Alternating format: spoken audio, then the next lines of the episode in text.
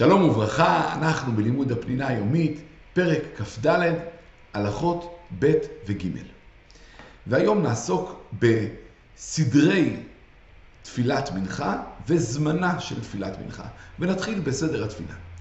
דבר ראשון, רוב הגאונים והראשונים סוברים שלא צריך לומר קורבנות לפני תפילת מנחה. וכך פסקו הרמב"ם והשולחן ערוך. אמנם יש מהראשונים שכתבו שטוב לומר את פרשת התמיד והקטורת לפני מנחה, כמו שאומרים אותם בשחרית, והנהוגים על פי הארי מקפידים על זה יותר.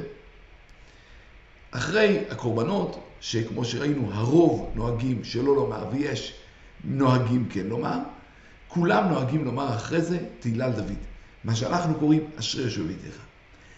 ולמה? כי תמיד ראוי לסדר קודם את שבחו של מקום, ואחר כך לבקש את הבקשה, כמו פסוקי דזמרה, בתפילת שחרית, כך ממילא גם בתפילת מנחה.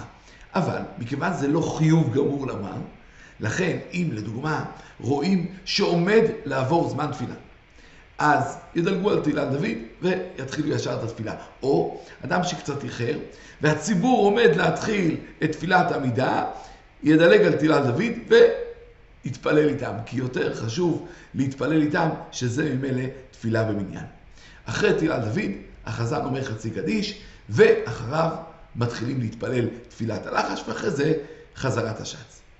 הכוהנים לא נושאים ידיים במנחה, ואת זה כבר למדנו, שהרי יש חשש של שכרות בסעודה, לכן למדנו גם שבימי תענית, אם מתפללים אחרי פלג המנחה, כדי להבדיל את זה מתפילת מנחה רגילה, אם מתפללים אחרי פלג המנחה, אז אלה אומרים את ברכת כהנים. זה לגבי ברכת כהנים, ונמשיך. אחרי התפילה, אז אומרים תחנו. ופה יש מנהגים שונים. למנהג ספרד ולמנהג חסידים אומרים וידוי לי"ג מידות ונפילת אפיים. ולי ולמנהג אשכנז ולמניין תימן על פי נוסח בלעדי אומרים רק נפילת אפיים. אחרי נפילת אפיים החזן אומר קדיש תתקבל, בימים שאין נפילת אפיים, מיד אומרים קדיש תתקבל אחרי חזרת השץ. הספרדים עוד מוסיפים גם למנצח בנגינות, ואחריו קדיש יתום, ומסיימים בעלינו לשבח, ואילו האשכנזים אומרים מיד עלינו לשבח, ואחרי עלינו לשבח, אז הם אומרים קדיש יתום. וכעת נעבור לזמנה של תפילת מנחה. חכמים תיקנו את זמנה של תפילת מנחה כנגד תמיד של בין הארבעים. עכשיו, מעיקר הדין, זמן תמיד של בין הארבעים מתחיל מחצות היום. אבל חששו חכמים שאנשים יטעו, ולכן אם אלה אמרו שרק מחצות היום ועוד חצי שעה, וכמובן כל שעה שאנחנו מדברים פה היא שעה זמנית, רק אז מתחילים להתפלל תפילת מנחה. זה ממילא, אגב בחצות, הסיבה שחששו, כי בחצות זה בדיוק באמצע, ויכולים לפעמים לטעות טיפה, לכן אמרו חצות ועוד חצי שעה, רק מאז יתחילו להתפלל תפילת מנחה. כאן צריך לומר, בפועל, בפועל, היו מקריבים בדרך כלל את תמיד של בין הארבעים רק מתשע שעות ומחצה. למה? כי תמיד של בין הארבעים הוא האחרון מבין כל הקורבנות. ולכן הם אלה היו, כדי להקריב את כל מה שצריך, את העולות, את השלמים, את כל הקורבנות, לכן הם אלה היו תמיד דוחים את תמיד של בין הארבעים ומתפללים אותו בפועל ב... תשע שעות ומחצה. ורק בערב פסח, שחל להיות בשבת, אז היו מקריבים את התמיד מיד בשש ומחצה, כי זמן הקרבת הפסח זה אחרי קורבן התמיד, כדי להספיק להקריב את כל קורבנות הפסח של כל ישראל, היו מקדימים. זה ממילא השורש לחלוקה שאנחנו מכירים בין מנחה גדולה למנחה קטנה.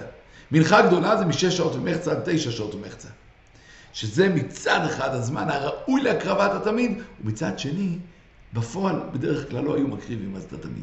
וזמנה של מנחה קטונה זה מתשע שעות ומחצה עד סוף 12 שעות, כי זה הזמן שבו היו רגילים בפועל להקריב את התמיד. אגב, מנחה גדולה נקראת מנחה גדולה, מכיוון שהיא יותר גדולה, זמנה ארוך יותר, שלוש שעות. ואילו אה, מנחה קטנה נקראת מנחה קטנה, כי זמנה הוא רק שעתיים וחצי.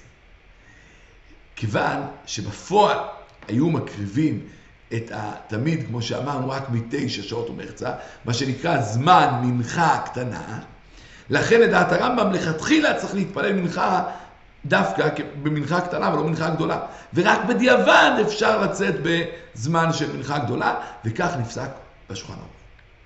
אבל יש סוברים שלא, בעיקר הדין אפשר להתפלל במנחה גדולה, שהרי זמן הקרבת התמיד באמת הוא משש שעות מחצה.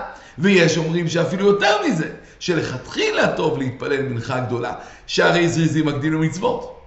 למעשה, עדיף להתפלל בשעת מנחה קטנה, כדעת הרמב"ם והשולחן ערוך, שזה הזמן שבפועל היו מקריבים את התמיד, אבל בשעת הצורך בהחלט אפשר להתפלל במנחה גדולה. למשל, למשל, אדם יכול להתפלל במנחה גדולה במניין, או במנחה קטנה ביחידות, כמובן שעדיף את מנחה גדולה. או עכשיו אדם רוצה לאכול צהריים, וממילא הוא, יש לו אפשרות או להתפלל מנחה גדולה ואחר כך לאכול, או לאכול ולהתפלל אחר כך מנחה קטנה. אז אמנם להלכה אפשר לסמוך על המקילים, לאכול לפני מנחה, אבל לכתחילה יותר טוב שיתפלל במניין לפני, ואחר כך ילך לאכול, וכך נוהגים אגב בהרבה מאוד ישיבות, שקודם כל מתפללים מנחה ואחר כך הולכים לארוחת הצהריים. ונסיים בשאלה. אנחנו מכירים שיש זמן מנחה גדולה ומנחה קטנה, מה המקור לחלוקה הזאת בין מנחה גדולה ומנחה קטנה, ואיזה מנחה עדיפה יותר. שלום, שלום.